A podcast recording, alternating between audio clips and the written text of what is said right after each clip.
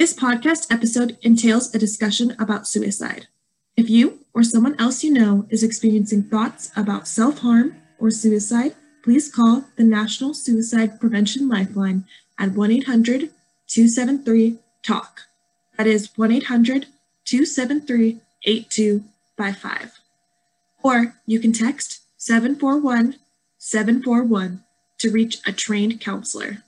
Additionally, Cal State East Bay's Student Health and Counseling Center has a list of resources that anyone can check out. This includes safety plans to allow someone to remember their resources and coping strategies when in a crisis. Thank you so much for listening.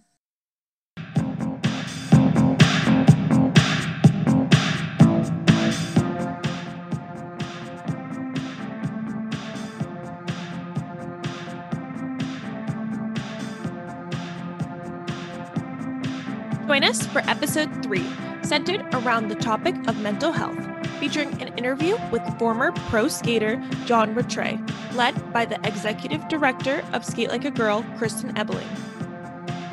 This is McKenna Duda, your host. I'm a Cal State East Bay alum, former collegiate, now recreational runner, and I just recently earned my bachelor's degree in kinesiology. Here, we'd like to serve our audience by educating and also inspiring y'all to feel empowered through sport, social justice, and skateboarding. All athletes, skateboarders, and fans of sport and social justice are welcome. Like a girl and the Center for Sport and Social Justice at To kick off today's episode, let's take a few minutes to be mindful. I'd like to share a tip from Dr. Jenny O, an associate professor of kinesiology at California State University, East Bay, specializing in learning and performance psychology. Imagine this. You just finished a run at Lake Chabot. It's really hot outside. The sun is beaten. You can feel your t shirt sticking to your body. You're dripping with sweat and breathing pretty hard. You're leaning over a bench, stretching your legs, when a really fit person stops beside you to take a drink from their water bottle. They look at you and say, Wow, you're sweating like crazy. You look really gassed. They then smile and continue on their way. Take a second and think. How would you interpret what the person just said to you? What do you think they meant? Most people have a framing tendency. We tend to interpret information and experiences in either a positive, neutral, or negative light. Some people will have interpreted what the other runner said in a positive way, perhaps thinking, cool, they can tell I was working hard, or I must have had a really good run. Other people may have taken what they said just as neutral information. Yep, I am sweating and I am gassed. Others, however, may have interpreted what was said negatively. They are saying I'm fat and out of shape. These three possible interpretations are in response to the exact same experience. Someone saying, Wow, you're sweating like crazy. You look really gassed. Based on the situation described, you can't actually know for sure what the person actually meant when they said these words. You just placed meaning on what they said based on your framing tendency. This really highlights the power of personal perceptions when it comes to our ability to stick to and get the most from health behaviors and routines, especially when we're just starting out with them. Cognitive behavioral scientists and kinesiology have studied various ways in which the mind and the body work together to influence if, when, and how we move. One thing we know is that people with more positive or neutral framing tendencies tend to have better adherence effort, and yes, success within a given sport or exercise context. Why? What we think about sometimes influences how we feel about the situation and about ourselves in that situation, which then influences our decision to put ourselves in that situation again and how we will act in that situation in the future. So, if you have negative thoughts and interpretations about something, an example is that run sucked. It was so hard. I can't do this. It is going to make you feel negative emotions. Example anxiety, shame, uncertainty, which then is going to lead to a less than ideal behavioral choice or choices because you want to avoid experiencing those negative feelings in that situation in the future. Next time, you may choose to run slower, a shorter distance, or you may choose to make the chances 0% that you experience those negative feelings again after a run because you're not going to run again at all. The good news is that if you are a person who tends to interpret things negatively, you can use this negative framing tendency with intentional and consistent mental management using the CRTC method. C. Catch yourself making a negatively framed interpretation. Wow, I can't believe I am so winded. I am so out of shape. R. Reinterpret the situation in either a neutral or positive way. Yeah, I'm breathing hard, but that just means I worked hard enough to actually benefit from my run. T.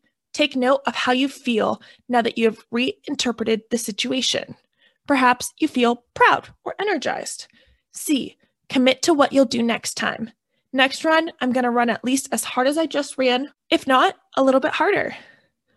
Using the CRTC method consistently over a period of a few months can help you rewire your brain such that you become a person who interprets things more neutrally or even positively, who experiences less negative and more positive emotions, and who makes better and more effective behavioral choices to enhance their own personal health and wellness. Give it a try.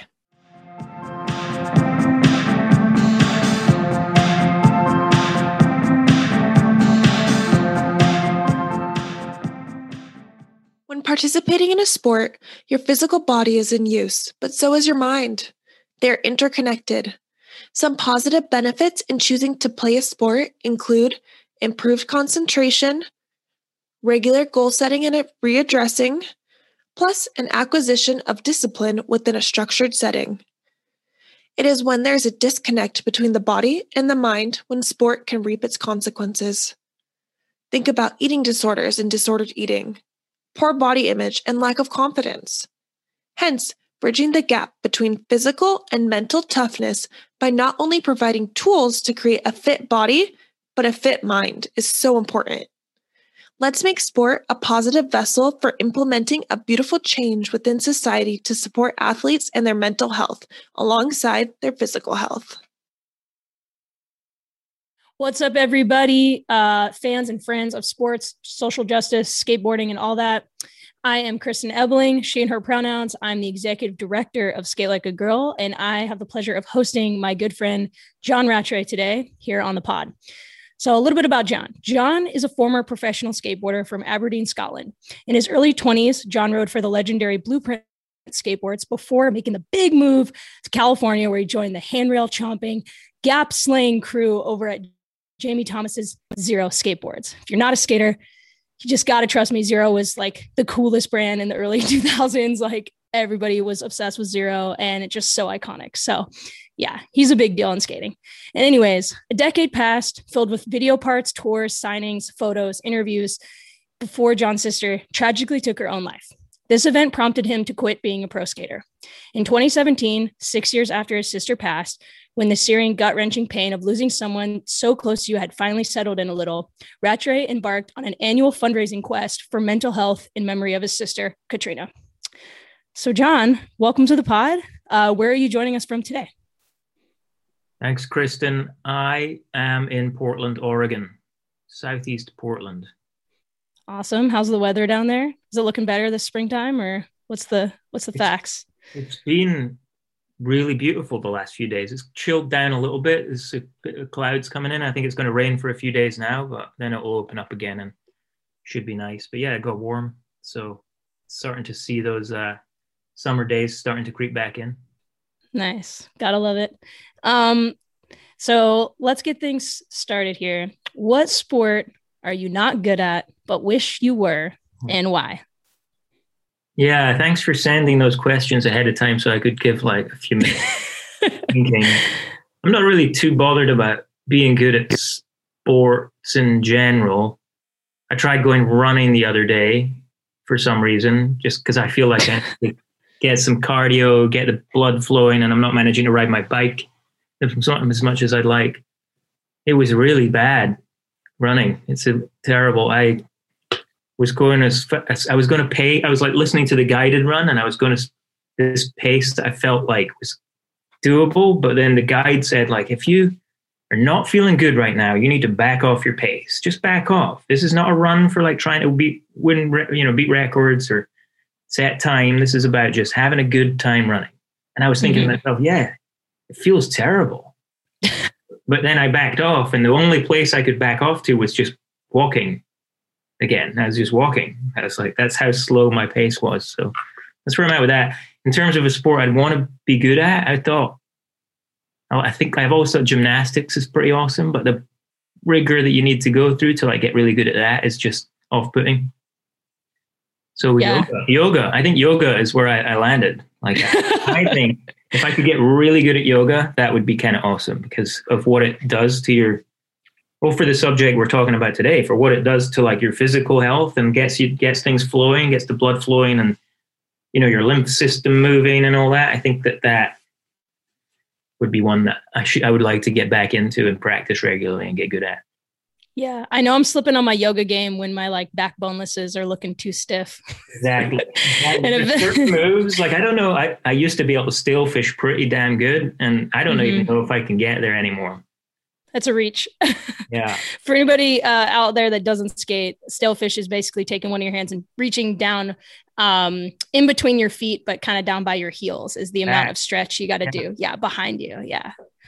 So it's quite, to, like quite a stretch. You have to contort your legs a certain way so that you can get into the position you need to be in.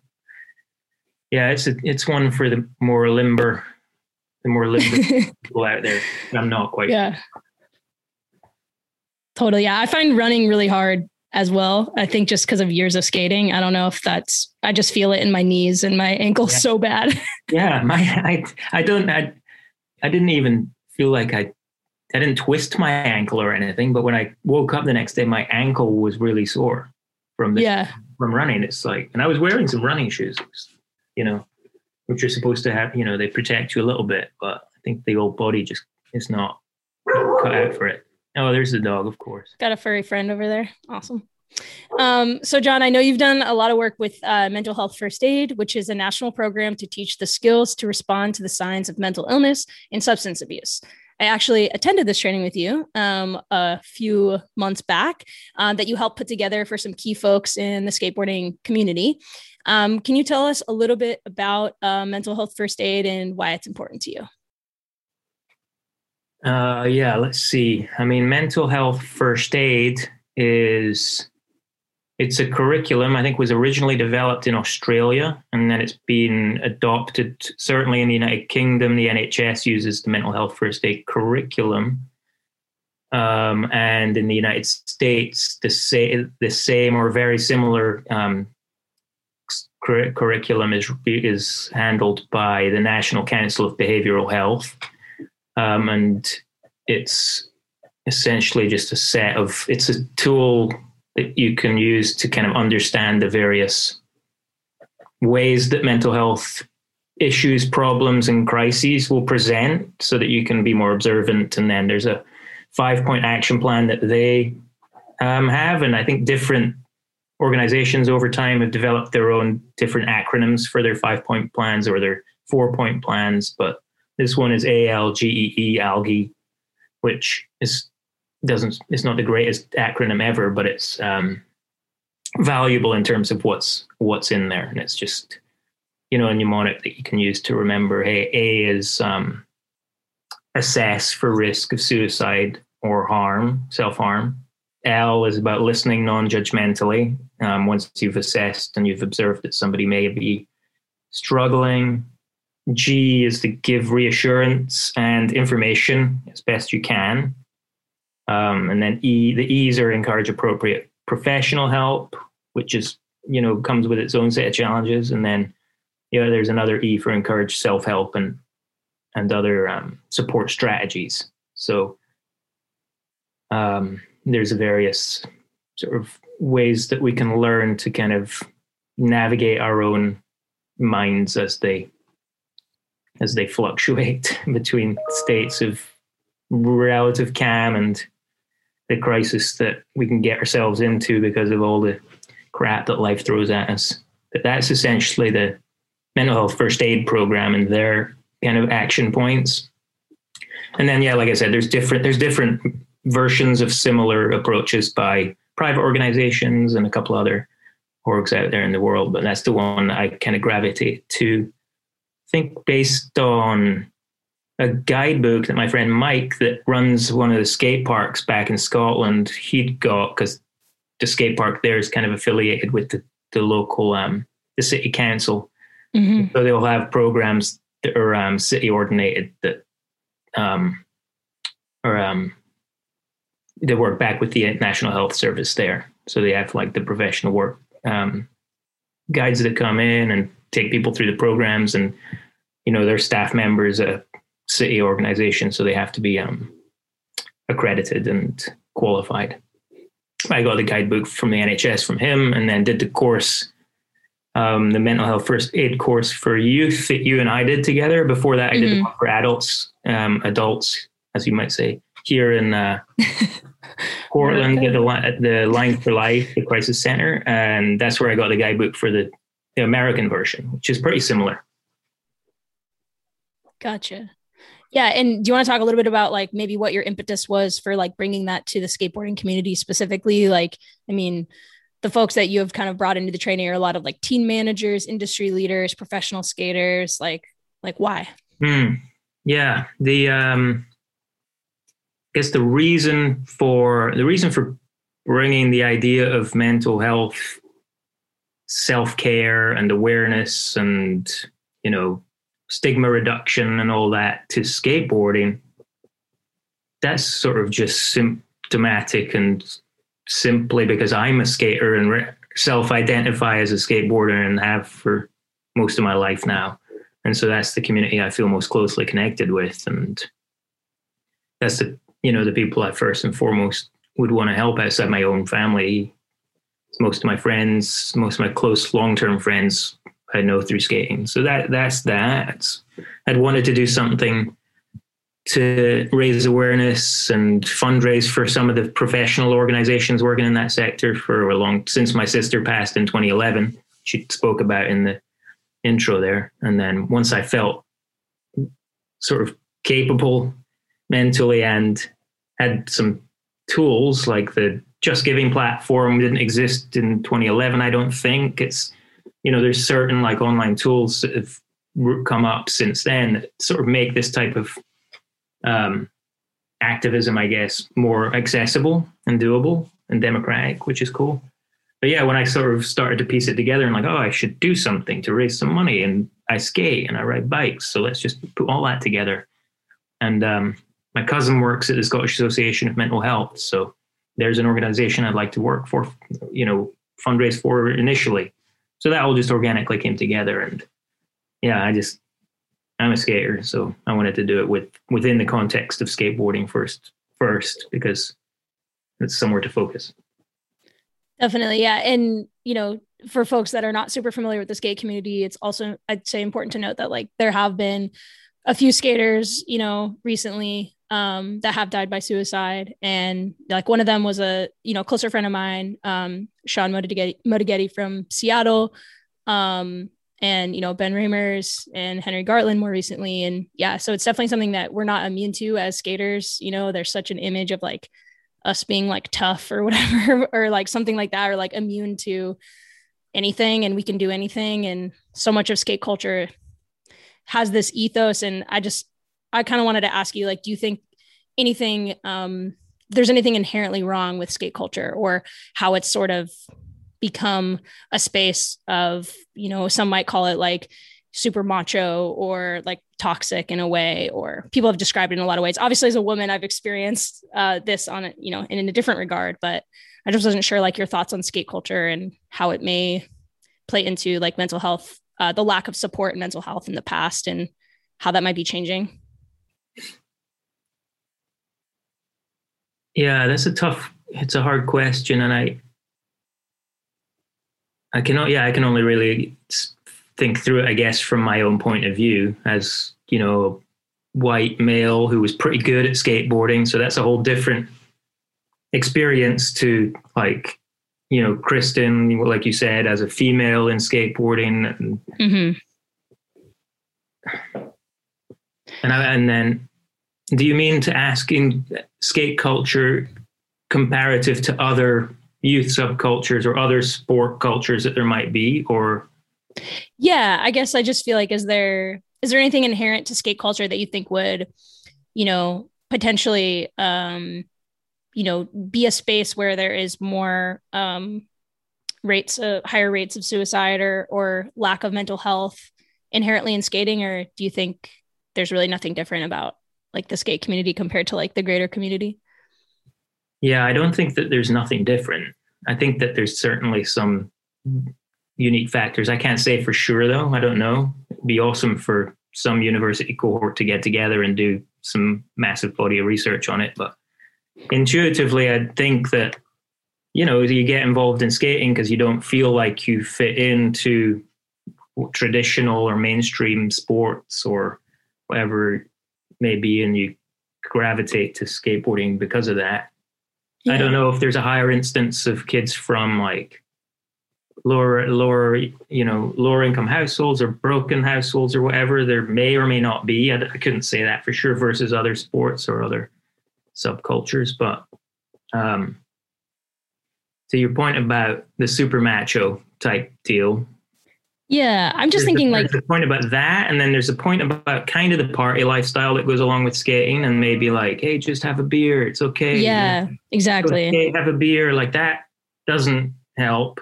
Going skating can help as long as you're skating and then you know that allows you to be mindful to a certain extent and stop the ruminating thoughts you may be having. As long as you're then processing what those thoughts are doing as well you need both i mean we're maybe jumping ahead a little bit but yeah totally culture yeah the, the macho thing but i i hope and i think that that's starting to evolve and that's starting to change. When I see more articles coming up and I see it talked about on social media so much, and it's happening across the board, not just in skate culture either. So I think, yeah. I think historically, though, yes, I think that we weren't great at talking about it. Certainly on the male side, I don't know, you know, in the in the in the female scene or the non-male scene in skating. I don't know if that was different from your point of view or if you yeah i mean yeah i think people are a little bit more like open to that conversation per se i just i just feel about skaters it's like you got to be like gnarly and go down a big handrail and like you know you skated for like the company that really epitomized that zero you know just big gnarly stuff you know and i was just curious at your thoughts on like kind of being a part of that culture if like you know you felt like that was a safe space to talk about your feelings or definitely not you know and yeah I was just kind of curious about that. But well, if we put it back to that context, and I think about being on tour with the crew, I I would say not. I wouldn't say definitely not, not by mm-hmm. any means. And for a lot of the time, I was, you know, yeah, for a lot of the time, I was on tour. Keegan would be there. We'd, we'd kind of more joke and laugh a lot than talk about emotional stuff. But but I think that we could get, you know, we could get deep. Nice. I don't. Well, it's good to know. yeah, it, it, was never. It was never something that I feel was actively like discouraged to talk about. It's more you just didn't talk about it as much as maybe we should to be hmm. healthy. Mm. I don't know. Gotcha. And that's maybe that's, a, that's maybe a symptom of the bigger cultural kind of vibes that there are around mental health rather than specific to skating. I mean, totally. Know. Yeah, and I don't know. I feel like at least as of lately, obviously the topic of mental health is like pretty big in skateboarding right now. We saw it at like the Pushing Borders conference. There's been like, you know, the emergence of the Brandon Reimers Foundation, but mm-hmm. also you started the Why So Sad campaign. And I don't know, um, you know, we're skaters and I'm aware of it, but could you, you know, just give a quick overview of like what the Why So Sad campaign is and all the different parts of it and what you're able to create? Yeah, I mean, right now for the last couple of months at least, it's been on the on the back burner a little bit from where I've been, but uh, I guess that's what we were talking about earlier. I started. It's essentially a social camp, social media campaign to like raise a bit of money and raise some funds and have a, a have a dialogue about mental health and um, get people sort of thinking about it front of mind and understanding that it's okay to talk about it and recognizing that there's resources and you, you know a net you have a network of friends to, to the point we were just talking about where if you're not sure you can talk about it when you do you you find that people are open and receptive i generally have yeah and um or and if you yeah meditate a little bit on it, you can kind of get a sense of who in your network is more approachable on the subject. Because I wouldn't say that everyone's comfortable with it. It is a tough subject to talk about. So totally. there's people out there to do it. But anyway, the point was, I started that this campaign on this basis of eggplants, and the pun was the good egg because it was about, you know, raising money and doing something good for something.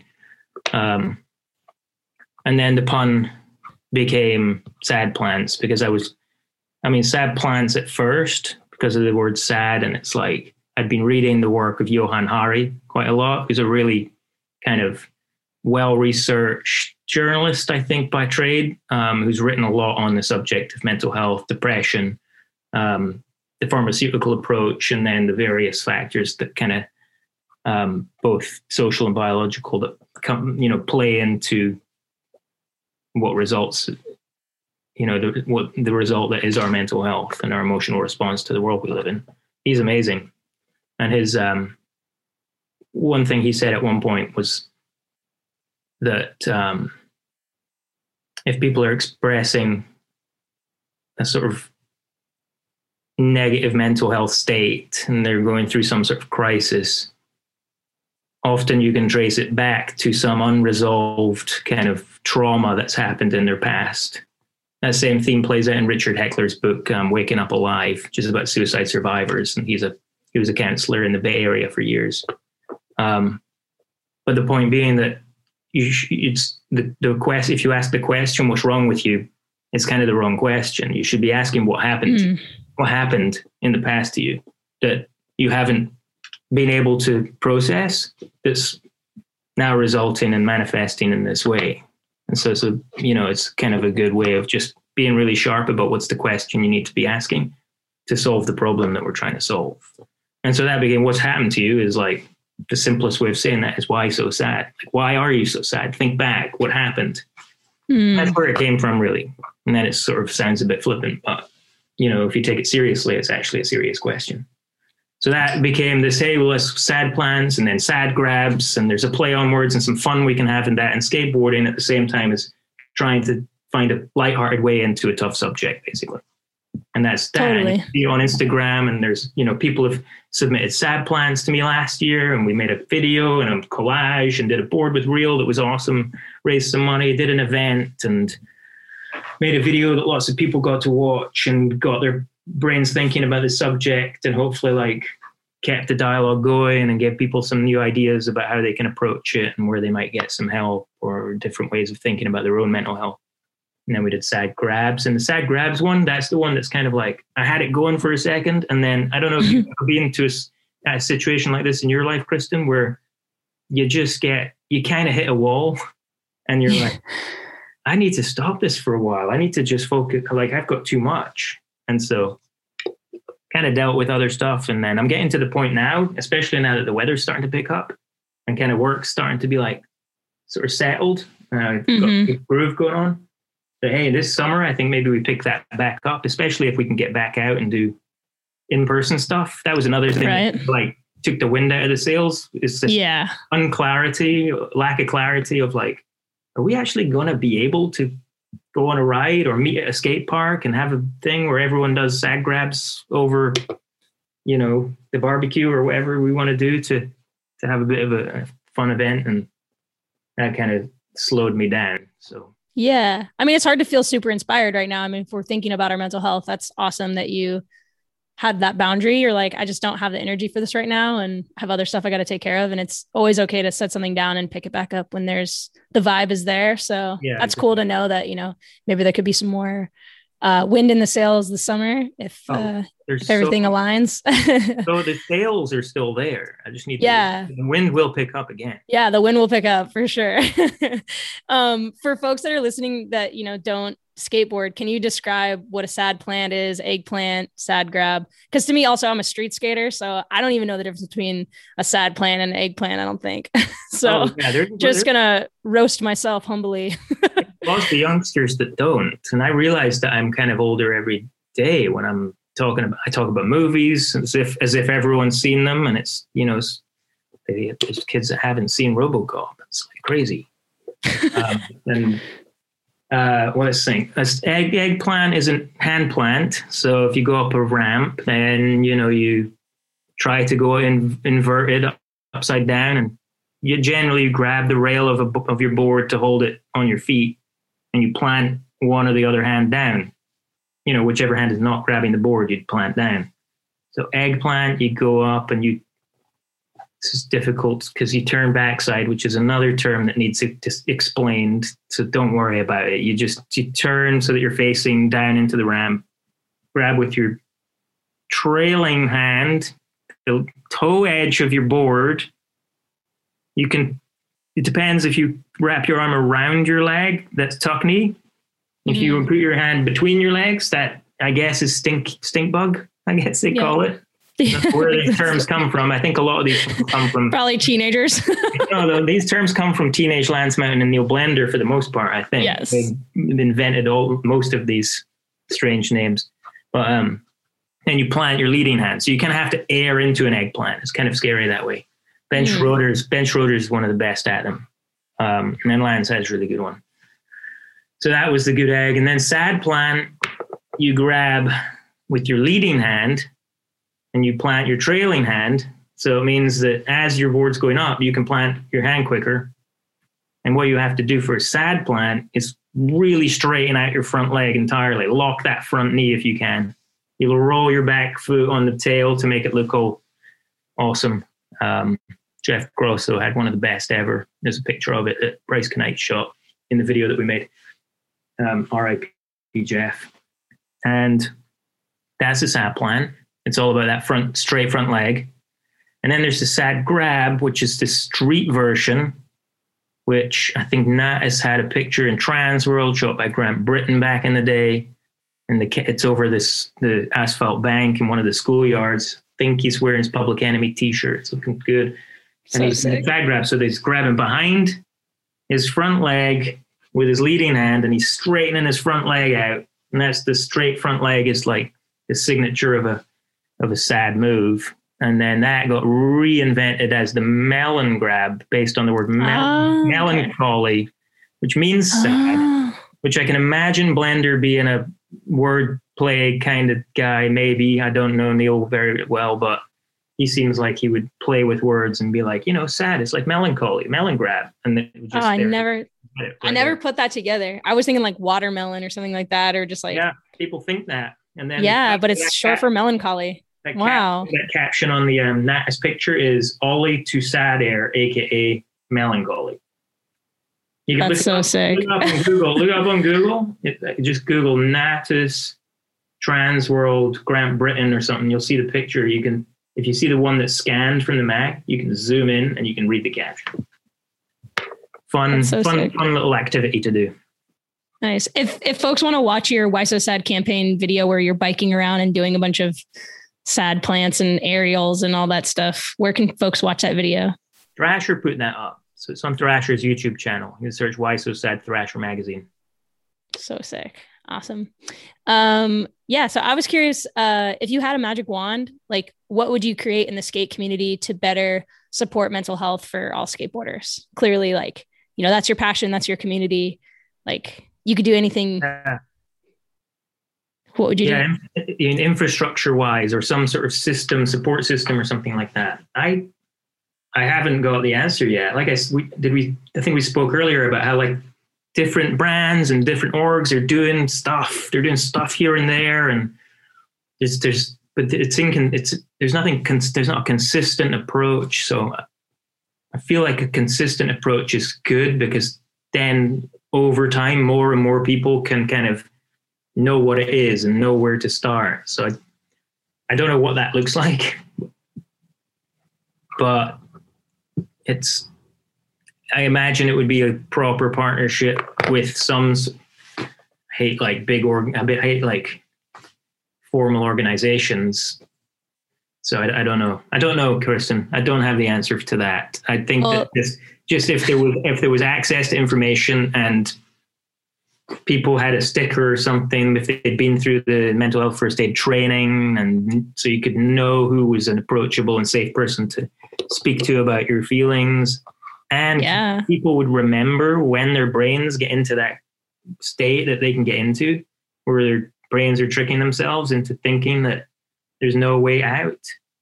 I wish that more people could just remember that grain of light that is, hey, this is my brain, you know, going malfunction right now. It can get better. I know it can get better because, you know, thousands of people have been here and have made it through. And I can too. I, I just, I'd like there to be a way that people could remember that more readily. Because That's we, awesome. we- because we see it still happening and it's, it's, it's like, doesn't need to. I don't, I don't believe. Yeah, I think I think what you said was beautiful. I think the idea that, you know, there'd be some way of knowing who was safe to talk to about your feelings and your thoughts, depression, anxieties, all of that and that there's, you know, access for everyone to take the mental health first aid training so that they know how to like serve their peers. So I honestly, it sounds like there wouldn't need to be some big organization, but it would op- operate more like in like AA or NA where there's like sponsors and Yeah. you know you have folks that are there to support you and there's because i think what's beautiful about skateboarding um, is the intergenerational community and the mentorship that naturally happens with folks that are teaching tricks and learning and it's like could we add mental health support as part of kind of what's naturally built into skating in that way which kind of sounds like what you're describing so Yeah, I think I agree sick. with that. It's it would that would be and then ideally like you there is no I mean when I say a safe person to talk to that implies that some people are unsafe to talk to about it. I don't think Right, that's yeah. Either. It, Yeah. would, it would be some people who are maybe not as equipped to and to know for somebody that's experiencing a crisis to know that that's the case and know that it's okay that somebody is not ready. And don't take that as like because what your brain can do is put that back on yourself and then it's like some self negative reinforcing thing that's sort of defusing that as well as i don't know how to work that into the culture but the more education and the more sort of talking that we do about it hopefully propagate and stick. Totally. yeah. I, I got faith in the next generation. That's what i always say. Um yeah so i wanted to ask you if um you had like a mentor or coach or anyone in your life that was like a really positive influence on you um, kind of thinking back to the training that we did Mm. uh, with mental health first aid this was one of the questions that we were asked initially because that's and for a lot of people that x factor of having that person you can talk to sort of built in but yeah i was just curious like if you had that in your life and if you wanted to share a little bit about that Yeah, yeah. And when I read that, when it was written down, when you shared the questions earlier, my head didn't immediately go to where it went when you just said it. And I, as soon as you were saying it, I was like, oh, yeah, like what we were learning, which was super interesting, I thought. Um, and as we were going around the, the room or the Zoom room that we were on, it was like every single person talked about the lo- the person that ran the local skate shop or worked at the local skate shop. And I think it was the same for me. My friend Gary, who I'm still really close with from Glasgow, Scotland, was a mentor and a confidant and a help. He worked at um, NBC. Jamie Blair, that ran Clan Skates over the other side of Glasgow, was awesome and a mentor and helped me a lot. Um, Jeff, Justin, that worked there. Other older, other older friends. My friend Toby was a mentor and a positive influence and a help and somebody I could talk to about this type of stuff. Andy as well. Um, Andy went on to be a doctor and an anesthesiologist, and then Toby at the time ran the. He didn't run the skate shop. He ran the um, bargain bookstore, and now he's a he's a um, pretty successful fine artist. nice But there's there's there's quite a number of people through skateboarding. Those are the ones that kind of stick out at me from those formative times when you're like late teens, early twenties, when Mhm. your brain, your frontal cortex is still forming. Your brain hasn't fully developed at that point, and you know, not that life gets easier, but you know, it's a t- it's a weird transitional time then.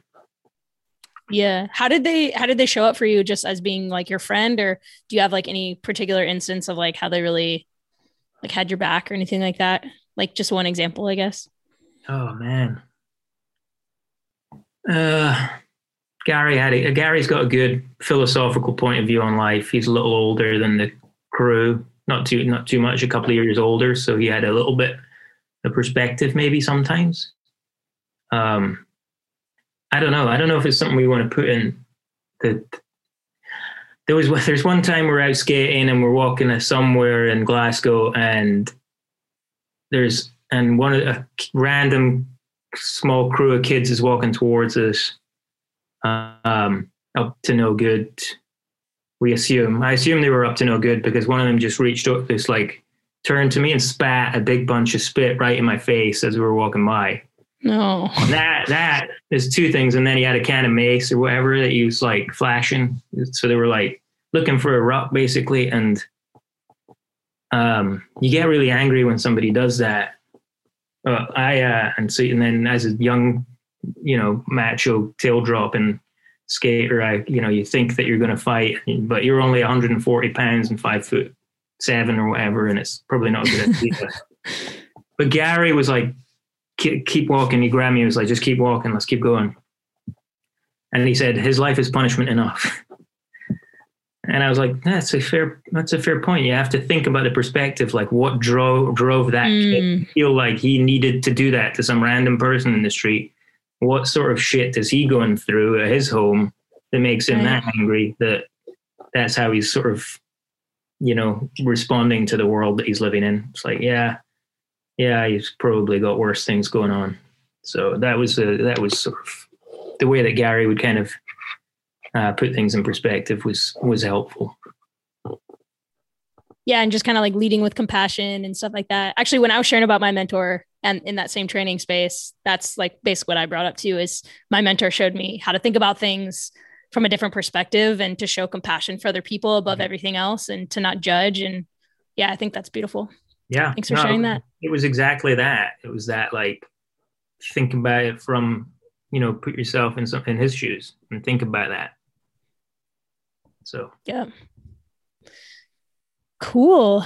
Um yeah so i was curious about like your personal like health and well-being and like you know mindfulness and being connected and being present is so important to mental health um in, in a day and age where so much screen time so many distractions so much stress crazy stuff happening in the world. I just wanted to hear from you like um, what are your mindfulness tips or what do you try to practice in your own life to stay healthy I ride my bike. I play my little frame drum and strum amateur guitar chords and make rhythms. Rhythms on the guitar and the drum is like really quite one of the best ways I think of being able to like focus your thought, folk not your thoughts, focus your attention so that your thoughts can just do you know go away for a while. Mm but then being able to actively do that is pretty interesting as well. I use the Headspace app a little bit. If you've heard of that one, there's a few different. Same big yeah, Headspace user over here. different ones. The Andy guy that kind of runs that's got pretty good um, amount of content in there and, and guided yeah. kind of meditation ideas. And he always grounds it in some practical sort of problem you're trying to solve and then takes you through a little mindfulness sort of breathing exercise and focus and noting your thoughts and starting to get into the habit of recognizing what your brain does all the time. We get into these like repetitive habit or habit thought patterns that can send you down emotional roads you just don't need to go down. Because yeah. it's yeah, a lot of what we think is just it's um, kind of automatic, you know. So it's kind of starting to recognize that that's just the, what your brain does and it's not all thoughts that you need to respond to but if you don't notice it happening sometimes your body responds to it and then you're feeling all anxious and you know and it gets into a vicious cycle. So learning that mindfulness stuff a little bit i'm not that great at it but i practice it as much as i can. As soon as kim actually earlier said the word mindfulness i find myself like stopping and breathing in through my nose I just did it naturally when I heard the word. Yeah. Like, yes, we must be. then you breathe in and you start to regulate your breathing. In through the nose is super important because of the, the structure of your sinuses, apparently, is like, oh, make, wow. it makes the air better and it goes through all the little nuances of your sinuses and filters. And don't breathe through the mouth, breathe in through the nose. Nice. I didn't. I I never knew. Like I've done yoga for years. No one has ever explained to me why you breathe in through your nose. I was just like, well, yeah. I guess it's just what you do when you're a yogi or into meditation. Just, but yeah, it's just because it's better. So that that mindfulness, yeah, drumming a little bit and guitar is helpful. Skating to a certain extent when I can get skating and sort of have a decent session. Mm-hmm.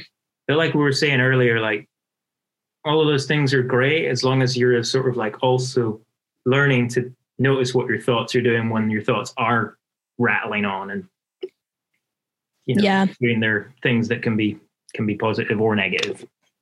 Yeah one, one thing my therapist just on that same topic one thing my therapist had me do was write a note in my phone to remind myself who i am. What are the things i like about myself? Oh. you know am i a nice person? Am i kind? Am i inclusive? You know i wrote down all the things that I am because when I am having um, doubt, self doubt, or that kind of that spinning thought, and I'm all whipped up um, in my emotions and feeling really negative, if I read that, it honestly is like a reset. I'm like, oh yeah, like I'm not this horrible, awful person right. that doesn't deserve to exist in this world. I actually have a lot of purpose. There's a lot of, you know, I yeah. do do a lot of good in this world and I'm important.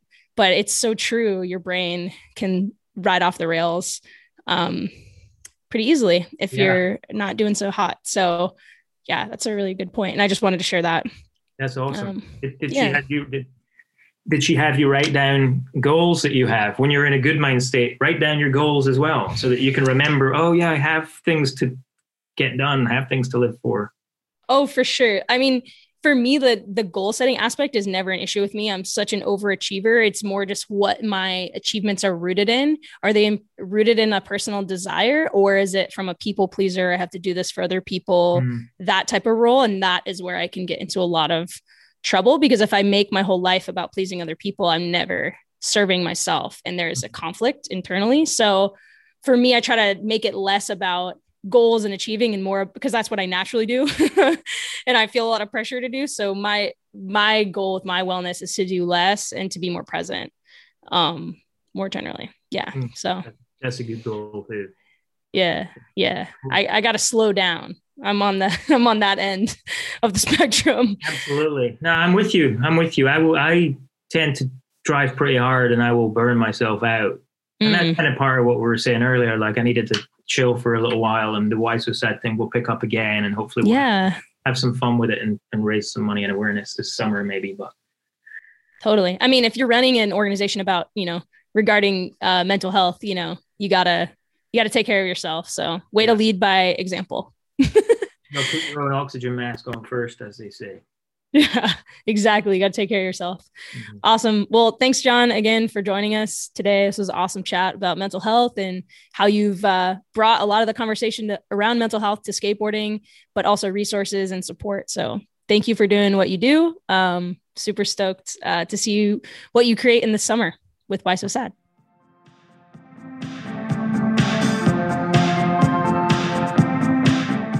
This podcast was brought to you by Skate Like a Girl and the Center for Sport and Social Justice at Cal State University East Bay. It was produced by McKenna Duda, Kim Woozy, and Kristen Ebeling. The music is by Marby Miller. A big thank you to Dr. Matthew Atencio and Dr. Missy Wright for their support.